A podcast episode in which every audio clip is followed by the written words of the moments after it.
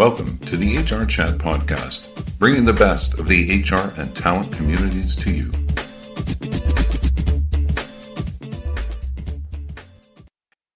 Three point two eight million people in the US filed for unemployment last week. Just three weeks ago, barely 200,000 people applied for jobless benefits in the US, a historically low number. In the half century that the government has tracked applications, the most applications filed in a single week had been fewer than 700,000. Numerous countries, including the UK, Canada, and the US, have put forward financial easing measures in place to help employees suddenly out of work and employers grappling to handle the new norm. In this HR chat interview, I'm going to speak with Andy Britt, Vice President of Talent and Transformation Europe at IBM, about COVID 19's unprecedented impact on global unemployment rates, what the latest unemployment figures actually mean, and how AI and automation may step in to fill some gaps. Andy leads IBM's European talent and engagement practice, providing human capital management, HR, recruitment outsourcing, and organizational change management services to clients. He specializes in IT led enterprise transformation, as well as HR and learning. Andy is a regular speaker and presenter on IBM's HR research, change management, and mobile, social, and cognitive innovation. Andy, it's my pleasure to welcome you to the show today. Well, thank you very much for inviting me along today. It's great to speak with you. So, listeners, we're recording this interview on March 27th, and as as everybody in the whole world knows, uh, we're living in extraordinary times, and as part of that, we are seeing unprecedented, unforeseen incredibly scary figures coming out in terms of unemployment rates right now. So, uh, what what do the global unemployment rates mean? Are, are these numbers like five hundred thousand people claiming benefits in the UK in the last ten days? Are they, are they short term, or is this the start of a massive recession and a and a collapse long term in employment rates? Well, Bill, I suppose I want to start by saying that yes, while we're trying to absorb the economic impact of this global pandemic, you know, we mustn't forget that ultimately this is personal. This impacts people's lives. This creates uncertainty and anxiety on a scale that we've not seen before. Um, business ac- academics have long been training business leaders to to operate in a VUCA world, VUCA being volatile, uncertain, complex, and ambiguous. And I think you could actually redefine that now. And it is volatile, uncertain, and complex, but it's now it's anxious. It's anxious for people. It's uh, anxious for in, in, employees. It's uh, anxious for the uh, self-employed. It's anxious uh, for uh, business leaders. And so, as we start to explore what the uh, global unemployment predictions now mean, we mustn't forget that ultimately we're talking about individuals uh, whose livelihoods are going to be uh, completely disrupted. At this stage in March, it's very difficult to predict exactly what the long term uh, consequences of COVID 19 are going to be. Uh, but it is clear that this is an economic shock, the likes of which none of us in, in this generation have experienced. Um, and it does appear as if that this is going to have a long term impact though I know some of the politicians might like to predict um, coming out of this crisis in the next uh, 12 uh, to 16 weeks. I think the more we look at the data, and the more that we look at countries who've already been through this, it does appear that once the medical shock is over, the economic shock is going to kick in. And uh, we can go into that into more detail, but I, I do think this will have long term uh, economic uh, and employment consequences for every uh, uh, every nation on the planet. Okay, thank you very much. So, yeah, let's just delve into it a little bit more then. Um, nobody really knows right now what the heck these numbers mean, but uh, maybe, maybe you can offer some insights in terms of what the jobs market look might look like in the next, say, three to six months. Can can we reasonably expect it to be a buyer's market, Andy, on, on the go forward? You know, in, instead of a war for talent? Is it reasonable to now expect people to be competing for jobs that they wouldn't have been competing for just a few weeks ago? Yeah, I think, Bill, that's a, that's a good assessment. Well, the first thing we know is that this uh, economic shock is going to impact industries in different ways. So certain industries like the uh, uh, airline industry, the hospitality industry, for example, has seen a complete shutdown. And their business leaders are struggling as to how to keep the lights on, on, on the business. And as a result, there will be quite significant uh, medium and long term uh, unemployment in those industries. At the same time, we know other industries, and we all of a sudden are realizing the value not just of the retail industry, but of our healthcare providers. Those industries uh, will be booming, as well as all the pharmaceutical companies that support them in the search for, for, for, for, for, for, for drugs. So some industries obviously uh, will actually, uh, you know, thrive and quite essentially need to th- thrive in the current circumstances. But for the majority of organisations, um, you know, they will have surplus capacity. Uh, they'll have surplus staff. Uh, there will be uh, an impact both on the demand side of what they do as well as on the supply side uh, of, the, of their operations. And that will result in due course, without significant government intervention uh, or fiscal stimulus, that will result in a whole series of layoffs across many, many industries. And I think, again, most governments and business leaders are trying to work out are there ways in which we can mitigate or minimize that? So, most uh, of the uh, developed economies, governments are putting in place fiscal stimulus packages. They're trying to support workers who can perhaps go on furlough. They pay them at 80% of their salary to try and keep the economy going during this hard time. But I think it's fairly clear that most business leaders, as they begin to come out of this, will have to look at how they are going to make savings. And one area of savings, obviously, is in headcount and is in their in employee base. Um, so it does appear that the knock on impact as one industry struggles, as some companies go under, that that will have a knock on impact on other industries and other companies. Okay, thank you. Um, I, I, I, usually try and conduct these interviews in a, in a, cheery fashion and have, have a few laughs with, with our guests as we're going along, but uh, it's difficult to do that today, Andy. Um, and uh, in, in, into another difficult question, what are the what are the challenges for HR departments right now? You know, I guess they're facing up to the challenges of remote working, layoffs, of course, contract disputes, general uncertainty. Yeah, so I think the first priority of the HR function today is actually to look after its employees and to provide all the support, the guidance, and help for its employees, uh, whether that's uh, helping them with remote working or whether that's helping them as they are caring for or, or looking for, so looking after uh, sick members of their family. Um, um, and helping them just to continue to work when they are working remotely. But I think the first priority has to be, you know, look after your teams, look after your people, make sure that they've got uh, all they need to, uh, to, to, to survive.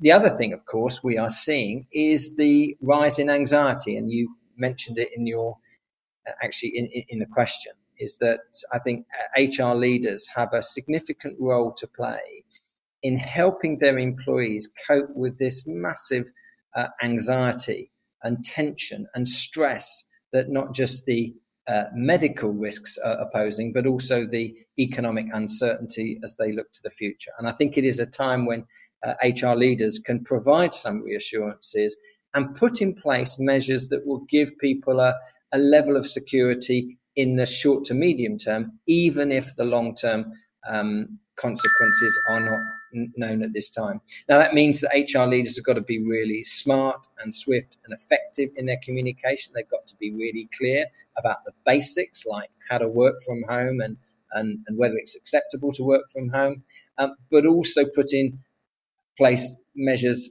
for the long term. Uh, and, and that's particularly as it relates to the anxiety that everyone is feeling about is their job secure when you can't give a definitive answer to that question. Um, I think the uh, uh, HR leaders too need to be uh, guiding the board. They need to be uh, guiding all of the business leaders as to again how to communicate effectively with their teams uh, and provide a level of stability and assurance when um, many things are uncertain in their uh, in their current business environment. Okay, let's let's play that forward a wee bit more then. Um, huge amounts of uncertainty right now, but In the in the medium term, what what, what will be the challenges for for HR? You know, in, in three to six to, to twelve months time. Yeah, so most HR departments are having to look at what programs uh, they pause, what programs they cancel. Um, many organizations, as you know, in the last few years have been looking at uh, uh, implementing new cloud HR systems or upgrading their learning platforms, redesigning HR around employee experience, introducing automation. Many of those programs will be have to will have to be put on hold as the HR function looks, you know, where are we going to add value in the uh, in the coming weeks and months? So that would be the first thing. The second thing, regrettably, HR leaders, I'm sure, will be asked by the board as to where do we make savings? Where do we make savings, not just in the HR function, but across the board? How do we operate in a different world? Um, that may drive uh, some efficiencies. So in HR, we've been talking about uh, automation um, and artificial intelligence as being a means of doing things more effectively. Will that now be used as a means of driving uh, cost savings? Um, outsourcing is typically uh, uh, a solution that's often entertained by organizations when they need to make rapid cost saving uh, in, in, in, the short to medium term. So will HR functions be asked to look at which of their activities can be done in a nearshore or an offshore location? So again, that creates great pressure on the HR function to understand, you know, which of its core HR professionals they need to retain onshore versus what can be done more effectively um, uh, offshore. And I think, of course, most businesses are having to just reinvent themselves. They're having to uh, look at their strategy from scratch. And that does have people, workforce, and skills dimensions. So the CHRO will be there to advise the board and the CEO as to, in this uh, newly emerged business, whatever it looks like, um, how do they make sure they've got the right skills, competencies, and workforce to deliver on that new strategy. So it's going to be a busy time for HR leaders across the board. We'll be right back after this message from Espressa. The workplace is now more than just work. It's the place where people find community and a sense of belonging to a bigger vision and mission. That's why Espressa built the first culture benefits platform designed to make heroes out of HR teams while connecting people and community. Espressa.com is total well being, community, recognition, and culture benefits reimagined. Looking for more ways for your people to connect while positively impacting your bottom line? Visit Espressa.com. That's E S P R E S A.com. Thank you very much. Now, back in 2017, you, you were quoted as saying that the sobering thought is that a lot of roles today, particularly those involving repetitive or routine tasks, may soon be considered ripe for automation. Given the huge amounts of layoffs, Andy, uh, as a result of coronavirus, do you think we will see many companies accelerating their efforts to adopt new automated alternatives to duties performed by humans as they look to future proof their business from, from the repercussions of a potential second wave of COVID 19 later in 2020? Will, will big numbers of workers not have jobs to go back to? So, Bill, that is the you know $64 million question. Um, as you begin to automate, and I think this will accelerate the pace of automation uh, and use of artificial intelligence across many organizations. I, I, don't think there is any doubt in that now. The issue is once a job has been automated, and many organizations actually are using their HR ad- administration team, their uh, their HR call center agents to to actually build the robotic process automation routines. What's the work that they go on to? Historically, organizations was said, well, now's an opportunity for perhaps for you to do a more strategic role to help us perhaps more with workforce planning, to help us with some more, uh, you know, analytics based uh, advisory work that you pro- pro- provide to the business once your tasks have been automated. But there is a risk, of course, that organizations, if they have to make savings, will automate as a means of reducing their headcount in, in, in HR, and that is a sobering thought for all of us as to um, um, you know what roles or what HR roles will be required uh, in the future organisation. I think it will depend very much on industry. Um, I hope that this will be a kind of short term impact and organisations will begin to rebuild um, their capabilities over time. But, but there is no doubt that automation does give organisations a chance to reduce headcount uh, in order to survive. Okay, and another way that employees ways can can survive this, uh, can remain relevant, perhaps is is upskilling and, and reskilling. Do, do, you think that we will see a big increase in investment in upskilling and reskilling so that employees can adapt to working in new or maybe more augmented roles?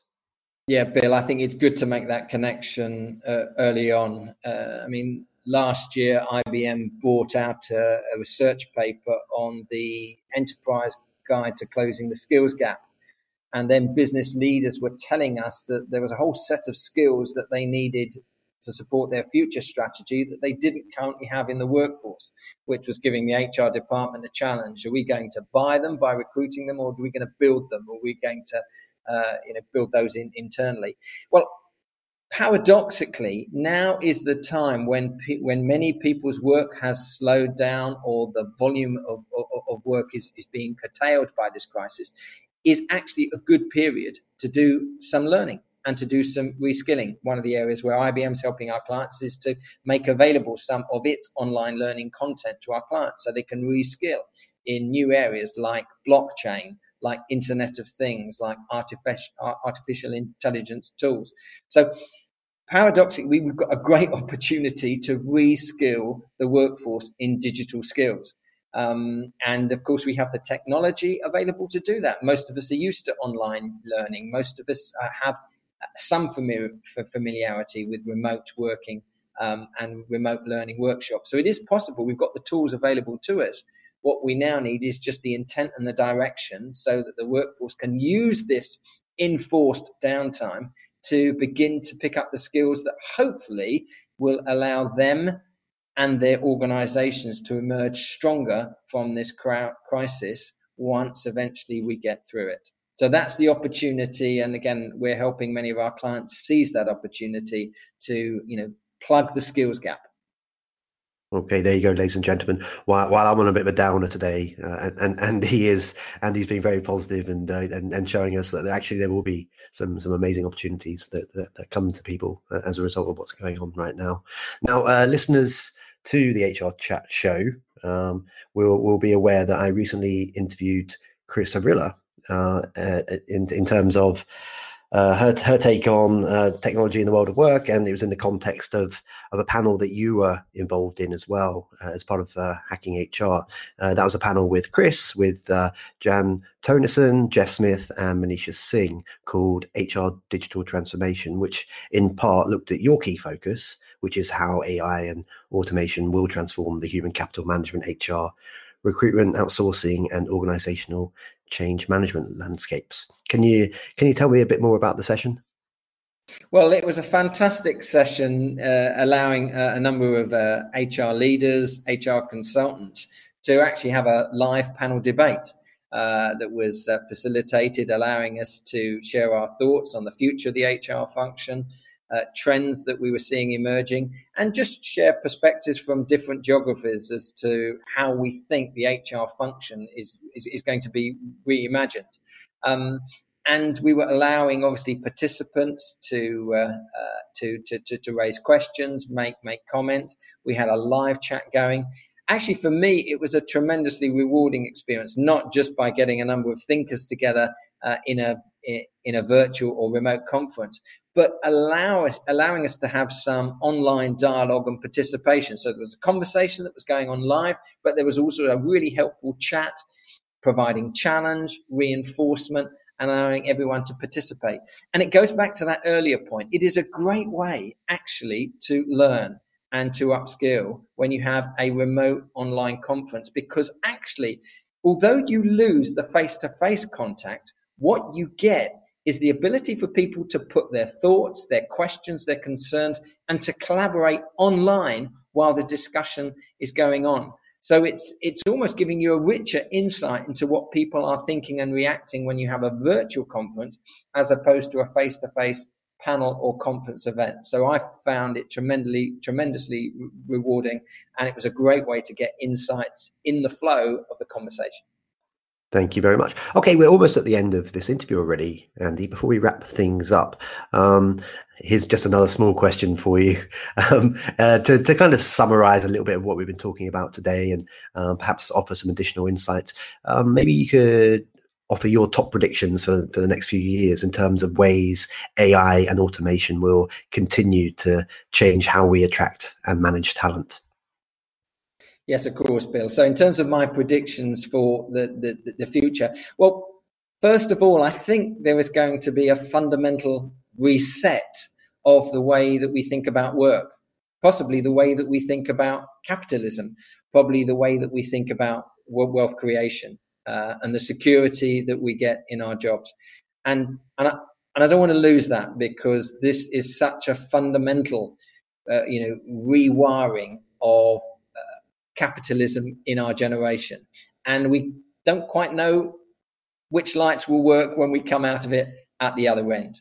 Um, I do think that this will enable HR functions to um, to rise uh, in the importance and the contribution that, that that they play. We are going to need a lot of compassion and kindness in the corporate space. Now, that having been said, that having been articulated, it is going to be the case that some of these tools that we've been talking about, remote working as an example, artificial and robotics, suddenly we will see these being catapulted as being pretty critical, uh, whether it's for uh, operational survival in a remote working context or just the economic survival of many organizations. They will need to shift to more efficient ways of working. So I think we're going to see a rise in AI and robotics um, uh, as tools that are being used to drive efficiency within uh, within corporations. And I do think outsourcing as well, particularly uh, use of nearshore and offshore locations, will become more of uh, uh an option now for, for, for, companies when previously they would have uh, parked that as being um, um, uh, not part of their strategy. But the future has not been written, and it's up to us as uh, HR professionals and HR leaders to actually shape the next post COVID 19 generations of, of, of, companies and the post COVID um, uh, enterprise culture. We need to shape that and create that in a way that works for the next generation and for our children. And Bill, you'll feel that uh, acutely because you've got uh, uh, a child about to enter the world. So again, we, we owe it to you and your generation to make sure that uh, uh, we create uh, workplaces that work for our people. That's the big reset. Yeah, it's true. I haven't I haven't told our listeners about that yet. Um, on, on, a personal note, I'm delighted to to uh, announce there that uh, I've got a little chap on the way due in June. It's uh, a heck of a time to, to, to be starting a family, but uh, very very exciting. And um, if if future podcasts have me sounding a little bit tired and grumpy, I hope you can uh, appreciate why everyone over the course of the next few months. Um, but that just leaves me to say for today, Andy, thank you so much for being a guest on on this pretty special episode of uh, the HR Chat Show. Great to join you, Bill. Thanks for inviting me in, and uh, everyone, stay safe. Yeah, listeners, uh, and, until next time, stay in your homes, self isolate, and stay safe, and we'll get through this. Thank you for listening to the HR Chat Podcast, brought to you by the HR Gazette.